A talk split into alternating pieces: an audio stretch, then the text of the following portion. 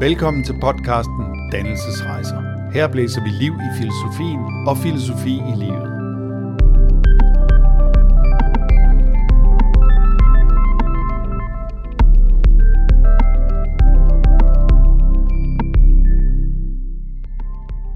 Velkommen.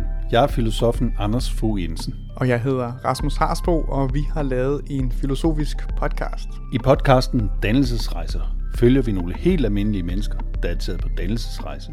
Og hvad er en dannelsesrejse så? En dannelsesrejse det er en rejse ud på en uge, hvor vi igennem undervisning giver overblik over et helt felt. Den moderne litteratur, arkitekturhistorien, alle tiders myter eller som her filosofisk livskunst. Men en dannelsesrejse er også så meget andet. Det er lange siestaer, snak rundt omkring bordet, om de store og de små ting i livet, og en hel masse vandreture, hvis man har lyst til det. I den her podcast, der tager vi udgangspunkt i, hvad folk siger om deres eget liv og om, hvordan de har levet. Og så hører vi også et udpluk fra de forskellige undervisningspas om, hvad folk taler om på sådan en dannelsesrejse. I det her afsnit skal vi møde Erik og Herluf, der mere eller mindre rører i totterne på hinanden af nærmest metafysiske årsager.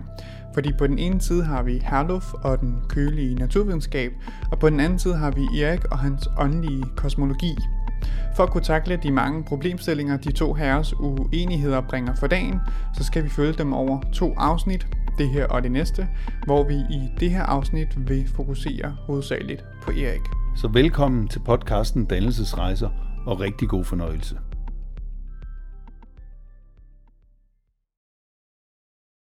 Godnat. Ja. I dag starter vi en sen aften. Jeg går nu hjem. Jeg har sammensat hue med. Når man er afsted på sådan en her dannelsesrejse, så er man jo afsted sammen i en gruppe. Så trapper vi. Ja. Vi er tunge at slæve på. Alt det mad. Og i den filosofiske atmosfære er det ikke kun fritidsinteresser, der bliver diskuteret. Et emne som verdens beskaffenhed kan nemt snige sig ind i samtalen. Øh, du har jo også hørt om, om, om hans, øh, hvad kan man sige, verdenssyn jo. Ja. Jo, her der. Nå ja. jo, om, om Martin. Og det kan være på både godt og ondt. Jo. Han har fortalt lidt, der kan jeg sgu ikke, der kan jeg ikke følge med. Nej. Det tror jeg ikke på. Okay, ja. Altså det der med øh, kosmologien og alt det der himmel og jord, og at ja. der er noget der mere øh, over vores forstand og sådan noget, det, det, det kører jeg ikke. Det her er Claus, bror til Birgitte, som vi mødte i det første afsnit. Og her snakkede Claus og jeg om Erik, som formåede på turen at sætte lidt røre i vores lille andedam i Andalusien.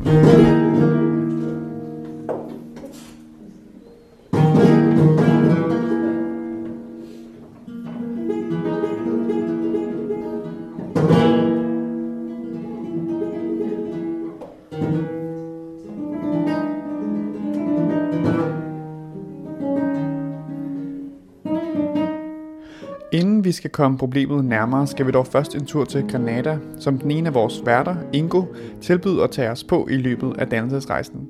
Granada er nemlig en by med en elgammel og helt speciel og en for os interessant historie, fordi i dag her på podcasten skal det overordnet handle om selve menneskets syn på og plads i verden. Stopper lige her. Jeg burde jo have sådan en en ja. citron, ikke? ja, det er jeg glad for, du ikke Skal lige, ja, det er da fint. Skal vi ikke lige tælle? 1, 2, 3, 4, 5, 6, 7, 8, 9, 10, 11, 12, og der kommer en mere, som, som på vej hjem, ikke? Kommer ja. hende der, Marianne. Ja, Marianne med, lige præcis. Jamen, grunden til, at jeg, at jeg lige gik herover, det er, at jeg gerne vise jer den her, den her allé, øh, hvor der er Corte Inglés på højre side. Vi plejer at holde med bussen over på den anden side. Den går til den her vej går ned til en flod og til en park. Jeg synes, man fornemmer lidt det der storby sus. Det er faktisk en rigtig stor by, selvom vi går over i den, i den gamle by lige om lidt. Og pludselig bliver det hele lidt mindre, men uh, Granada er en meget sammensat by. Det er en rigtig stor by med 240.000 indbyggere i centrum og, og ca. 500.000 i, i, i, i, i, i periferien.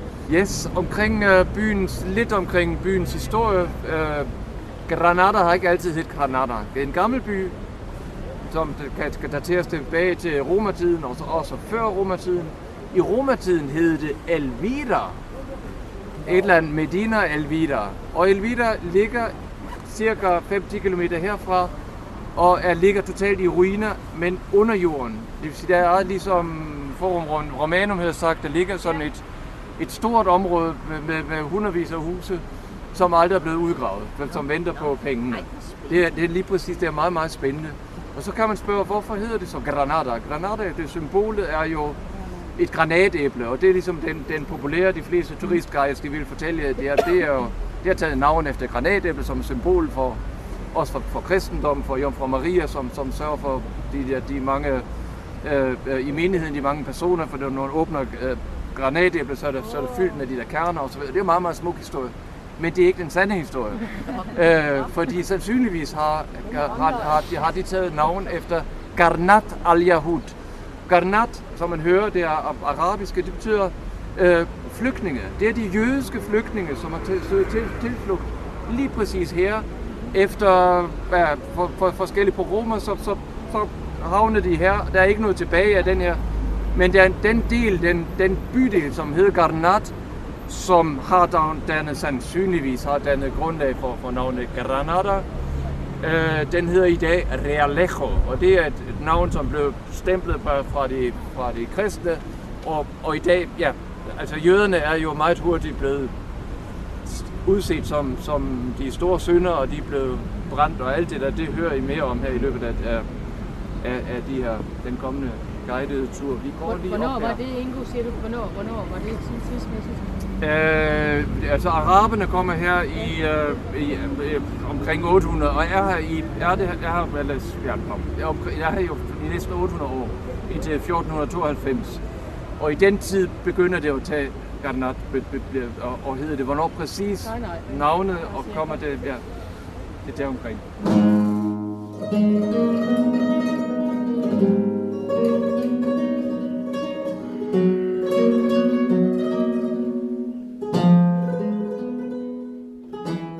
Som Ingo lige har fortalt, har granatæblet egentlig ikke noget at gøre med Granatas navn og historie, i hvert fald ikke i udgangspunktet.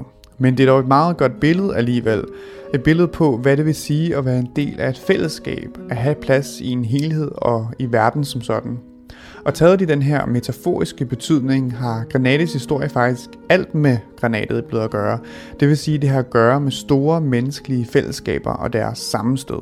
Det vil Ingo komme mere ind på nu. komme lidt tættere på.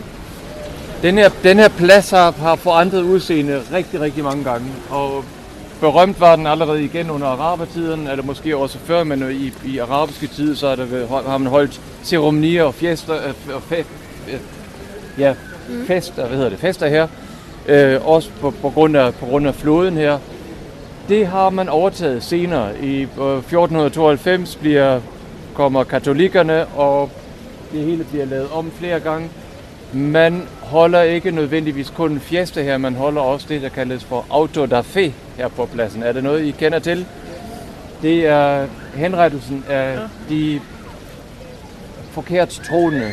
Dem, der, der udgiver sig for at være kristne, men i virkeligheden er de vantro, der i virkeligheden er, de, de giver sig ud for at være kristne, men i virkeligheden er det jøder eller, eller, eller arabere. Og det foregik på den måde, det var det er jo den øh, store berømte inkvisition, som har fundet sted i over 350 år i, i Spanien. Og tusindvis af mennesker er blevet brændt. Det, det startede allerede der i 1450'erne eller sådan noget. 1492 bliver den her by øh, overgivet fra arabernes tid, til araberne til Isabella Ferdinand den 2. januar, meget festligt deroppe på Alhambra, der går, skriver de under, og der bliver de overgiver nøglen til, øh, til, øh, til, til Alhambra, øh, under den betingelse, at de beboere, der måtte være, må blive og må beholde deres religion og må leve deres liv og traditioner og sprog og så videre, som de har lyst til, som de vil. Det står i en kontrakt i en over. Så, så, den her, så det bliver meget nemmere at opgive øh, det her. Det, her.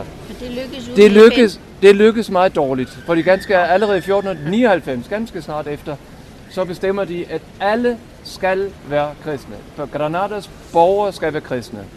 Det vil sige, de er tusindvis af araber, man siger, det er op til 300.000 mennesker, der bliver tvangsdøbt. Og fordi man ikke kan døbe en af gangen, så bliver hun aldrig færdig. Så, står, så bliver de samlet foran kirkerne, eller foran de der, ja, det er spædekirker, hvor de er alle sammen i, i, kun i begyndelsen. i tusindvis af, af gange, og der bliver kastet vand over dem, og så er det kristne. Så er de døbt.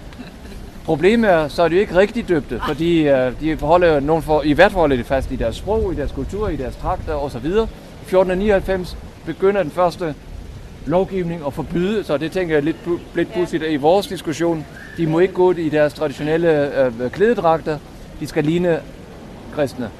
Uh, og så kommer det der med inkvisition, de bliver spurgt øh, om, og det er, det er tidligere alder, men, men der omkring ja, Isabella Cattolica, hun er, hun er den, der, der sætter igennem her i byen, at, øh, at de bliver henrettet, hvis ikke de, de makker, makker ret. Hvilket jo er ganske, ganske interessant for statskassen, især med hensyn til jøderne, for det er mange rigtig velhavende jøder, som er flygtet fra Toledo, hvor, de, hvor, de, hvor, de, hvor inkvisitionen var i fuld gang. Så kommer de hertil, rigtig mange velhavende jøder, og de lige pludselig bliver de, står de uden den der, der deres ejendom bliver konfiskeret og bliver en del af den spanske stats øh, kasse. Det er jo helt fantastisk. Så her på den her plads har der foregået nogle ceremonier, som blev hele festdag. Det var den dag, hvor oh, det der Auto da Fe, der blev oprettet en, en, en plads her, altså et, et, et bål midt, midt på pladsen. Og så kom, kom de over fra kirken, og de kommer over fra den anden side. Den ene er øh, den, den, den, den katolske øh, parade, og den anden er den folkelige, og, og de, de, de fangetagende øh, ved et eller andet. Øh, så i hvert fald de mødes, og det er sådan meget højtid. Det, det foregår i 12 timer, sådan et, et optog. Jeg ved ikke præcis, hvad de har lavet, men det er kun afbrudt af en folkefest. Der står, der står lange øh, øh, øh, øh bænke og bord, fordi der holder de måltid, som de skyldige får lov at Altså hele folket får, får simpelthen gratis mad. Det er en ren folkefest. Og så om aftenen, så bliver der også afsagt dom, og så bliver de brændt i de, de, de, de, de, de skyldige, der måtte være.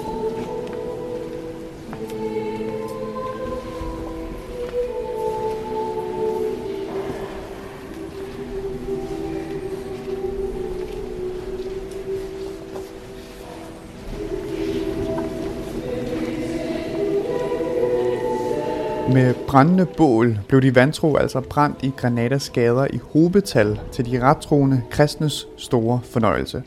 Og hvis man presser den her granatæble-metafor, som vi var inde på før, til sit yderste, så kunne vi måske lidt dramatisk sige, at vi egentlig vidste det på forhånd. Se på den her måde er granatæblet nemlig ikke kun en metafor for fællesskabet på grund af kernernes smukke samling i en helhed, men også på grund af dets blodrøde farve.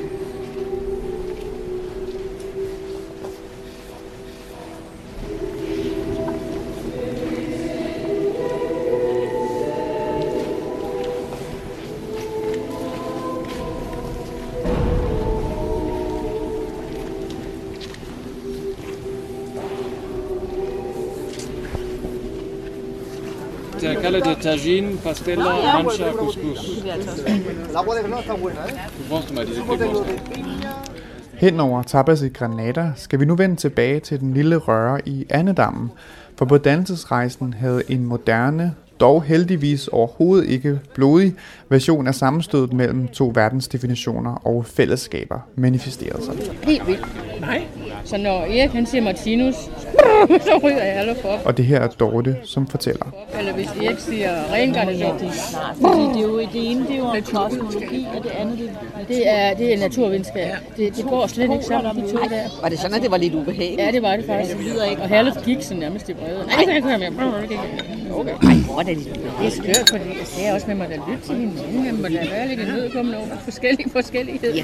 Som det lige blev sagt, på den ene side står Eriks åndelige kosmologi, og på den anden side Herlufs naturvidenskab, og enderne kunne bare ikke mødes, ikke engang rundt om et dejligt morgenmadsbord, som Dorte vidnede.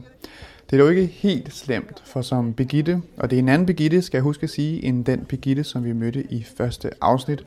Ja, som Begitte her skal til at sige, lidt røre i andedammen fordrer også en omgang sund refleksion. Og så i starten er der ikke sådan, der er man sådan lidt... Meget høflig og Ja. venlig. Og, ja. Og så kommer sådan tingene efterhånden i løbet af ugen, og det man troede, der måske var, det er noget helt andet, og øh, øh, folk åbner mere og mere op og viser sider, og så sagde jamen, det, jeg synes, det er enormt spændende, og jeg synes, det er rigtig, rigtig interessant at opleve, at det er noget i hvert fald det, jeg sådan umiddelbart havde troet var på en måde, det er slet ikke sådan, og Der er det- filosofi som fællesnævner, og ellers Ja, er der bare ellers er en der hel bare, masse ja, andre. ja.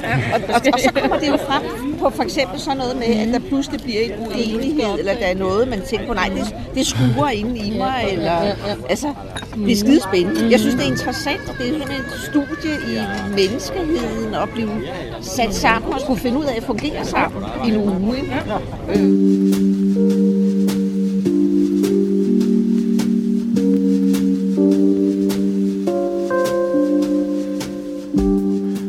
Så nu har vi rigtig fået åbnet dagens tema, så vi kan begynde at stille lidt mere præcise spørgsmål. For hvad vil det sige at have et verdensbillede, som man virkelig tror på? Hvorfor er det som om, at vi mennesker har brug for at tage bolig i og beskytte sådan et? Det skal vi forsøge at finde svar på ved at dykke længere ned i sammenstødet mellem naturvidenskab og kosmologi, og med lidt hjælp fra både Søren Kierkegaard og kirkefaderen Augustin. Og alt det skal vi gøre, som om vi var i gang med et studie i menneskeheden, for at bruge Birgittes udtryk fra lige før. Men så hvor skal vi starte? Jo, lad os starte med Herluf, for at finde ud af, hvorfor han reagerede så voldsomt ved morgenmadsbordet. Ham snakkede jeg med, desværre over telefonen, for jeg var blevet lidt syg, inden vi tog afsted på dannelsesrejse. Vil du nævne det åndelige lige før, Ja. øh, som... Og her var det allerede klart, hvorfor han ikke havde enormt meget til års for det åndelige. at, at tolke noget ind i en åndelighed, men Ja, jeg kan ikke udtrykke, jeg kan ikke lide det ord åndelighed. Og slet ikke spiritualitet, så rejser hår- hårene sig løg. okay, hvordan, hvordan kan det være? Hvordan kan det være? Det er fordi nogle bestemte mennesker med en bestemt adfærd bruger det til en selviscenesættelse. Men øh, filosofi er jo ikke spirituel for susen. Og jeg har oplevet øh, øh, både opståelsen af New Age-bevægelsen og troen på, at man kan manipulere med den fysiske verden via sin, via sin, øh, øh via sin, sin egen mindpower, og, og hele den der bevægelse, den er, den er, det er også derfor, jeg har fået lidt allergi for den, fordi jeg har levet igennem og haft den rundt om mig. Mm. Men Herlufs holdning er egentlig ikke den samme som en fuldkommen religionsafsværende ateist. Den er en del mere nuanceret. Jeg, jeg er kulturkristen. Jeg har ikke noget imod nogle ritualer. Jeg mener, Okay. at ritualer er gode, Ja. øh, og de ritualer skal man være fælles om. De er fællesskabsdannende og, og danner ro i uro for mange. Så jeg er meget tilhænger af, af også af kristne ritualer. Og når det kommer til, hvordan man er et godt menneske, så kan forskellene mellem en kristen og en ateist være så minimale, at de egentlig er uden substans. Men, men øh, for mig at se, jeg er en af mine gode venner, var øh, nogle af de flytte, nogle af præst her, og vi havde mange, mange samtaler om det, og det endte med, at vi, at vi blev enige, selvom metaforerne var anderledes. Fordi, fordi jeg, jeg, jeg ser, altså, mennesket, når vi er sammen med mennesker, så, så har vi brug for en kontekst, en konceptualisering af det, hvad du, du vil kalde det, og det behøver ikke at være med hverken med engle eller med, med hvad hedder det, øh, krystalterapi eller aromaterapi, men øh, det kan være med fællesskabs. Hvis fællesskabet og ansvarligheden for, for hinanden, hvis det er hvis det er kernen i, i, i, i menneskelivet, så bliver der sådan set ikke så stor forskel på, hvad kristen er kristen. I hvert fald ikke i praksis. Så ved jeg godt, at, at min gode vens kone siger, at jeg vil gerne være ligesom Jesus. Så står jeg lidt af, fordi jeg er sådan set lidt ligeglad med Jesus. Men øh, du kan kalde mig kulturkristen. Det er det, det hedder nu. Men med sådan en nuanceret holdning til religion, hvad var det så Herluf reagerede på i forhold til spiritualitet? Jo, for ham er det et spørgsmål om illegitim magtudøvelse. Og hvor, hvor, hvor, hvor astrologien er blevet brugt til at manipulere med andre. Vil du, øh, siger den astrologiorienterede person. Øh, du ved jo egentlig ikke, hvem du er, men nu skal jeg fortælle dig, hvem du er. Mm. Det er magt. Det er simpelthen skjult magtudøvelse, simpelthen. Og det er, der, og det er, der, det er især der, du... Ja, øh, det, det, er der, det er den magtudøvelse, der sker, øh, hvis du tror, du ved noget om andre mennesker inden for et koncept. Mm. Så bliver den af nogle mennesker, bestemt ikke af alle, så bliver den brugt som et eklatant magtudøvelse. Og den skjulte magtudøvelse, den mener jeg skal afdækkes. Mm. Det har intet at gøre, vil de andre mennesker selv. Det er, at man udøver magt over dem. Og det er en del af spiritualitet. la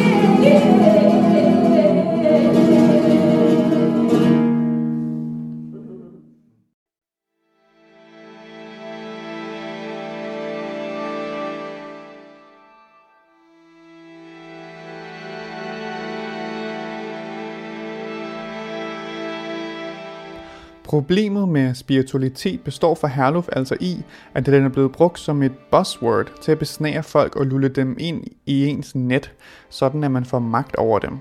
Og det er jo en ret hård anklage, men Herluf fortæller, at han har set det ske op til flere gange i hans liv med personer omkring ham. Lige om lidt skal vi til den anden side af konflikten, det vil sige Eriks kosmologi, men først kunne det måske være godt at angribe spørgsmålet om spiritualitet, eller som det hedder på godt gammel dansk, åndelighed, fra en filosofisk vinkel. I sidste afsnit havde vi Søren Kirkegaard på banen, og han kan også nu hjælpe os til at spørge ind til, hvad ånd egentlig er. Her udlægger Anders Stræby, og hold tungen lige i munden, for det går rigtig stærkt. Beskæftiget sig meget med, der har Kierkegaard den her lidt kryptiske formulering, Mennesket er ånd, men hvad er ånd? Ånd er selvet, men hvad er selvet? Selvet er et forhold, der forholder sig til sig selv, eller er det i forhold, at forholdet forholder sig til sig selv? Selvet er ikke et forhold, men at forholdet forholder sig til sig selv. Og så kommer så den anden uddybning her. Mennesket er en syntese af uendelighed og endelighed, af det timelige og det evige, af frihed og nødvendighed, kort en syntese. En syntese er et forhold mellem to, således betragtet af mennesket endnu intet selv. Ikke? Og så starter de fleste med at smide bogen væk. det er en party Ja, det, det, det, øh,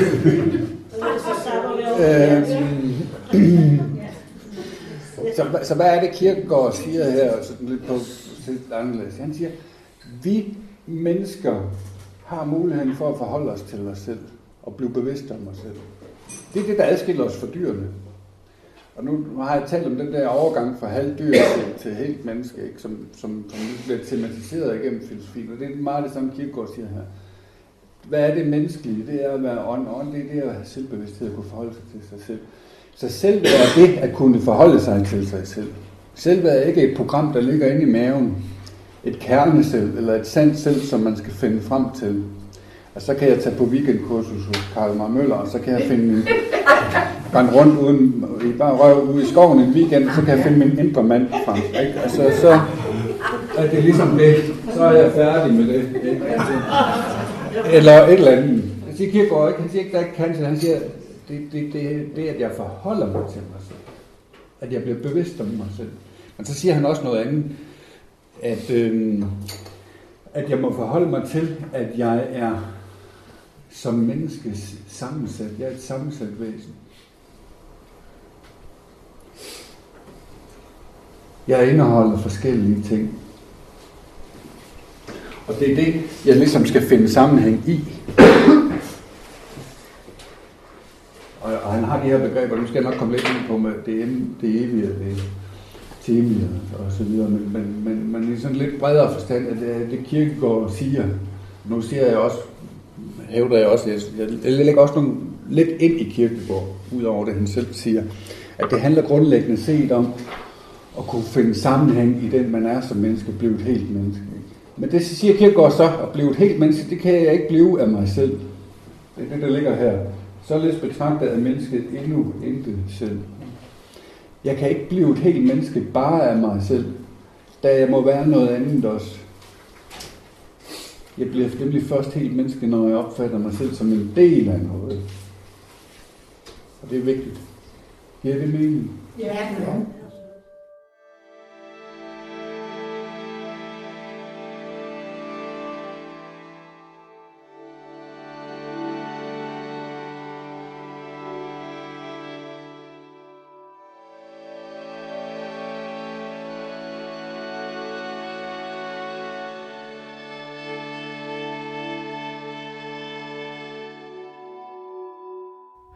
Som Kirkegård og Dræby gør klar, så går spørgsmålet om ånd hurtigt over til at være et spørgsmål om sjæl, om hvad det vil sige at være et helt menneske, og om hvordan man bliver et.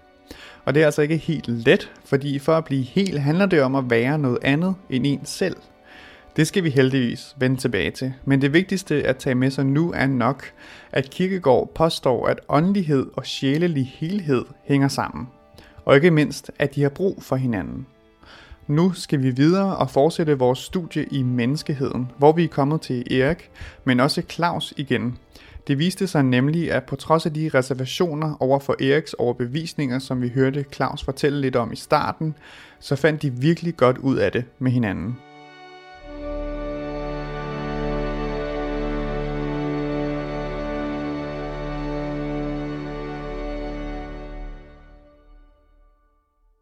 Kan vi holde ild i piberne? Ja, men du står bare der og bliver våd.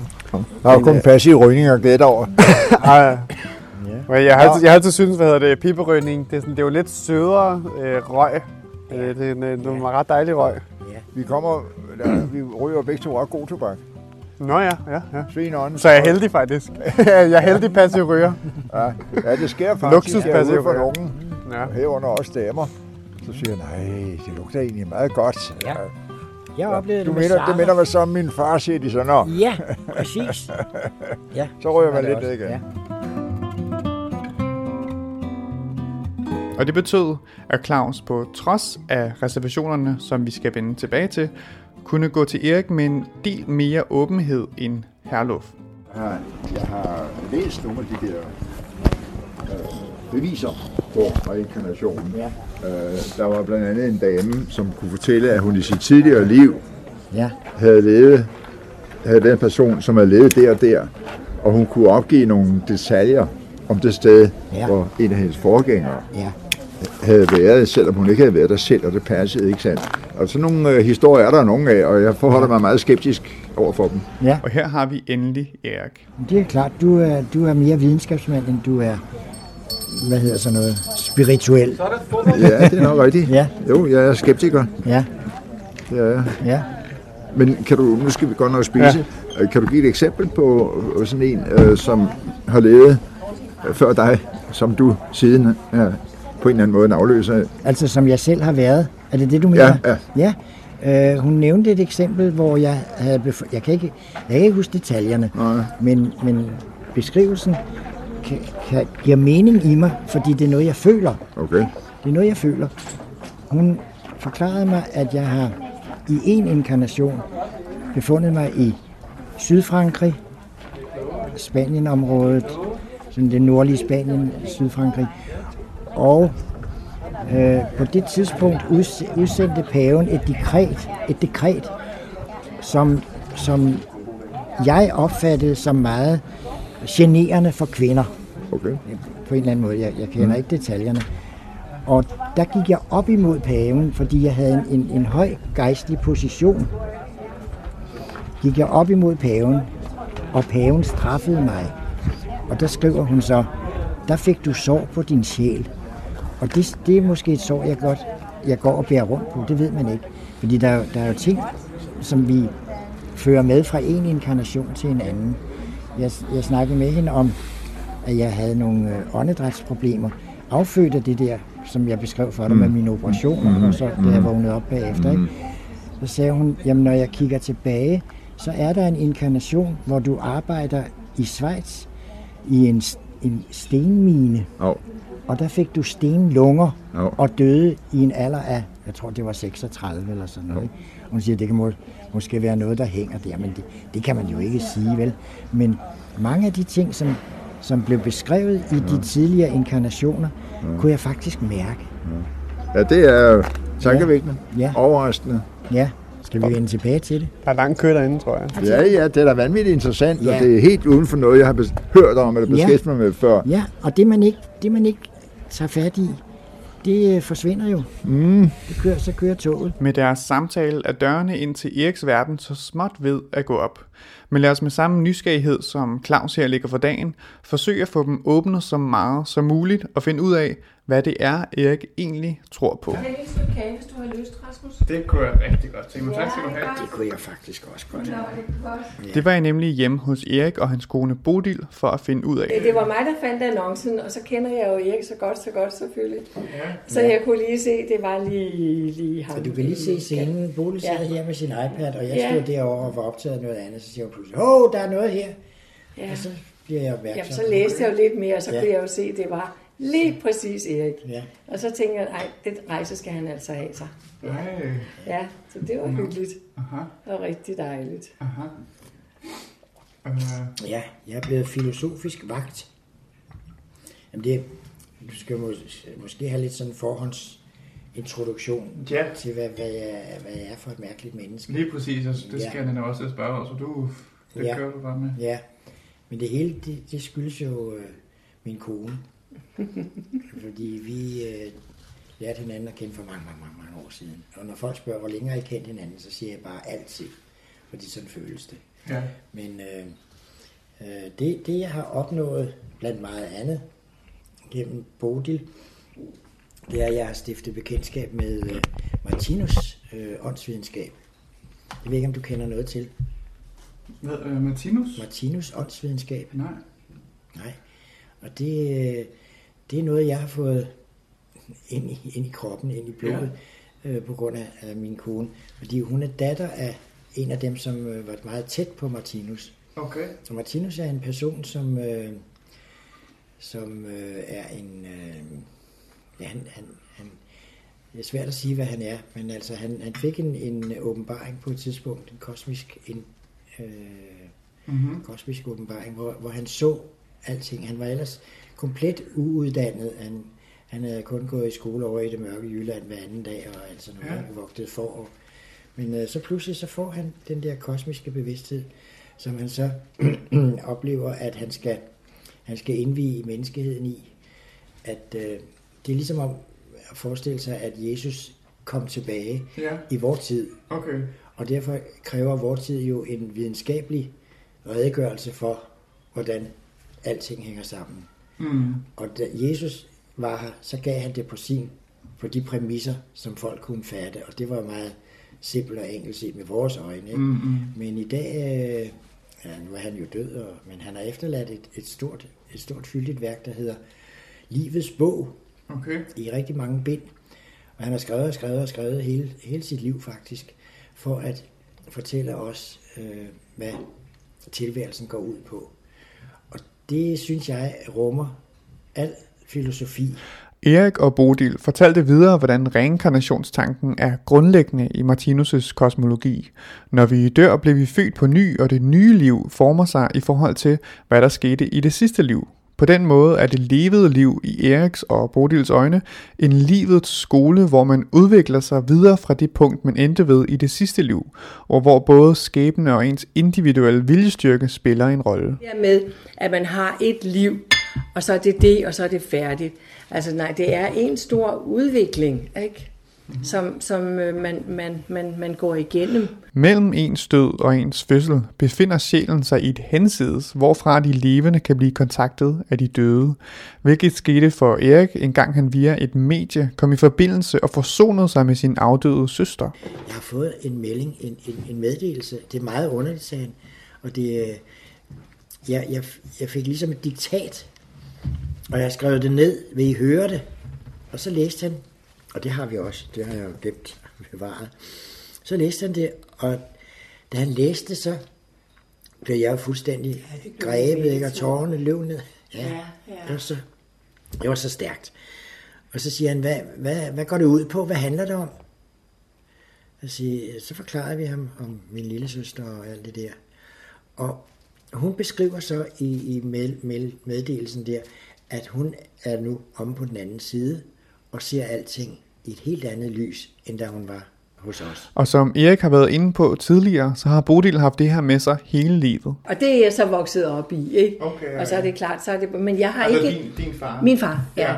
Men jeg har ikke læst og læst og læst. Jeg har det, jeg har det bare ligesom sådan i mig, ikke? For så Mm. hørte jeg nogle foredrag ja. og, og sådan nogle ting, ikke? Og det har jeg så også gjort som, som voksen, og, ja. og, og har det rigtig, rigtig godt med det. Mm. Men ikke noget, jeg sådan går og reklamerer med, Nej, eller sådan noget. Slet ikke. Men, ikke? men, men når du siger, at du har det sådan i dig, altså vil Ja. det så sige, at det er nogle bestemte, hvad kan man sige, altså ide, eller måder at, at leve livet på, eller idealer? Ja, det kan eller man, hvordan, ja, hvordan, det kan man hvordan godt skal sige. Altså, man, altså, øh, altså øh, kærlighed til altet, og kærlighed Mhm. mm-hmm. til hinanden, og mm-hmm. kærlighed i det hele taget, altså med medmenneskelighed og omsorg og sådan noget. Og så tanken altså med reinkarnation er, er meget logisk for mig, fordi det, altså, vi er i en i udviklingsfase, om jeg så må sige. Ikke? Så kan Bodil også fortælle, at bøn spiller en rolle for dem. det, mener, det mener Martinus også meget, at, Ja. ja. øh, at man skal bruge øh, øh, bønden meget. Altså ikke på den måde, at man skal øh, øh, falde på knæ og, og, og, og alter og alt sådan noget, men altså prøve at sige, øh, altså snak lidt med, altså på tankebasis, med, med, med en eller anden kraft, hvad det nu end er. Det, vi, det, det aner man jo ikke noget som helst om.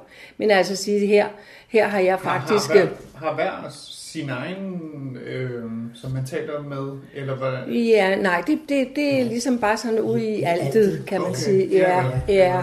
Alt det her kalder de for Martinus' åndsvidenskab, og i deres øjne er det kun ærgerligt, at videnskab ikke kan forsones med den. Og det der, det der er det ulyksalige i dag, det er, at videnskab og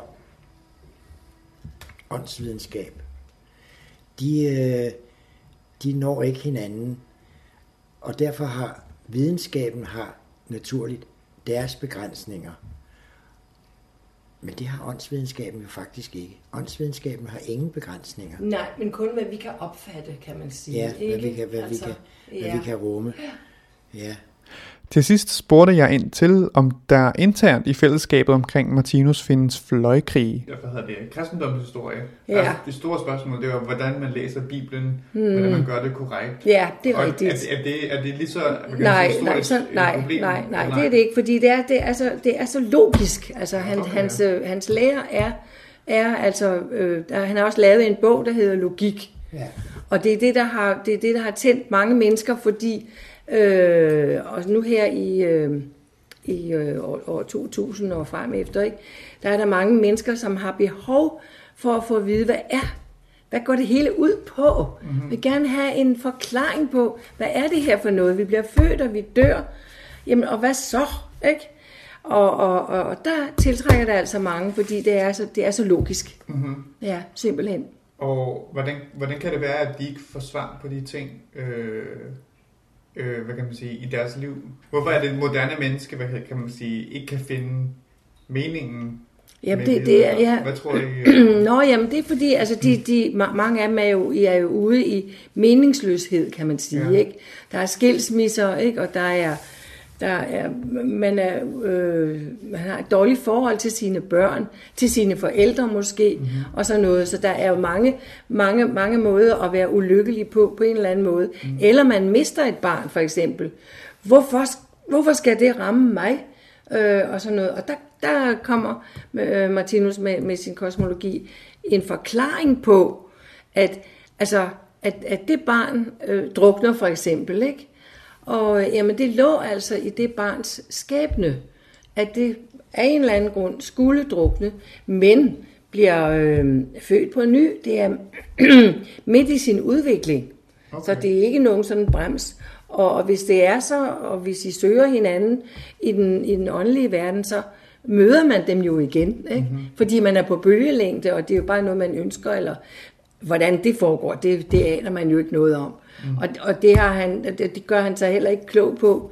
Øh, han, han ved det, fordi han, han har fået alle disse impulser, altså kosmiske impulser, ikke? Mm. Men øh, gik stille og roligt med det jo, og, og, og skrev bare disse ting. Og hvis folk ville, ville og, og der var mange, der sagde, det er jeg altså glad for det her, ikke? Fordi Ja. ja. det giver en, en mening med øh, tilværelsen.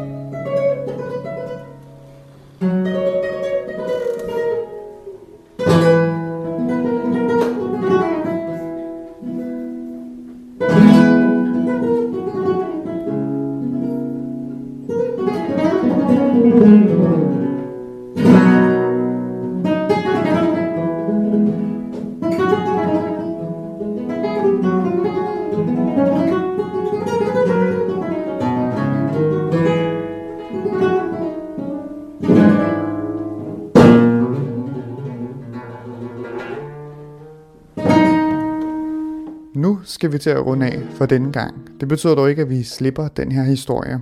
Den fortsætter i næste afsnit, hvor vi vender tilbage til den samtale, jeg havde med Claus i starten, fordi vi skal høre mere om hans tag på sammenstødet. Men inden vi slutter af, vil jeg lige opsummere, så vi allerede nu har startpositionerne klar til næste gang.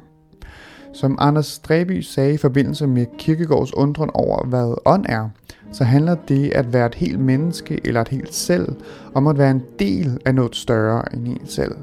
Og det er netop fordi, at det tvedelte selv kun kan blive helt ved at finde sig selv i noget andet og fremmed. Hvis det stadig lyder kryptisk, så skal vi bare huske på granatæblemetaforen. Kernerne er kun blevet frugtige og fyldige ved at være en del af hele æblet som sådan. Intet æble, ingen kerner. Set sådan er det på den ene side tydeligt, at både Erik og Herluf er overbevist om og lever efter det princip. Herluf har sine kulturreligiøse ritualer og fællesskaber, og Erik har sin kosmologi og inkarnationstanke. Begge er altså kerner i hver deres æble, kunne vi sige. På den anden side er det dog også tydeligt, at mens Erik faktisk lever i Martinus' kosmologi, så tager Herluf diskret afstand til den kristne verden og dens forestillinger. Alt imens han dog er enig i, hvad vi måske kunne kalde dens principper. Med udgangspunkt i den her spænding er planen altså næste gang at grave dybere i, hvorvidt den her følelse af at være en del af noget større end ens selv, på den ene side kan forstås som selvbedrag, og på den anden side kan forstås som intet mindre end selvrensagelse. Det er den allerede nævnte Augustin, der så skal til på banen for at gøre os klogere på det. Nu er der kun tilbage at sige mange tak, fordi du var med os hele vejen, og følg med næste gang.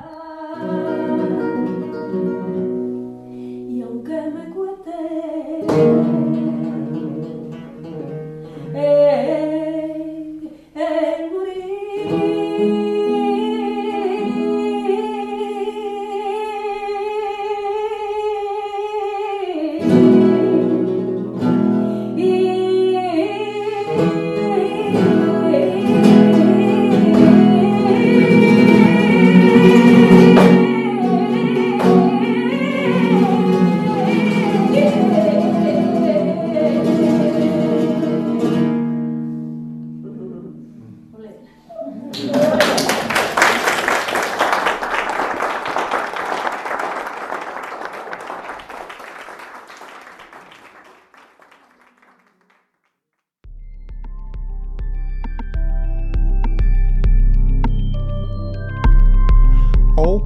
inden vi fuldkommen lukker og slukker, mange tak til de medvirkende Anders Dreby, Claus Winkel, Erik Krav og Herluf Skovsgaard. Den her podcast er produceret og redigeret af mig, Rasmus Rasmussen Harsbo, i samarbejde med Anders Fogh Jensen, og vores jingle produceret af Martin Brunbjerg Rasmussen.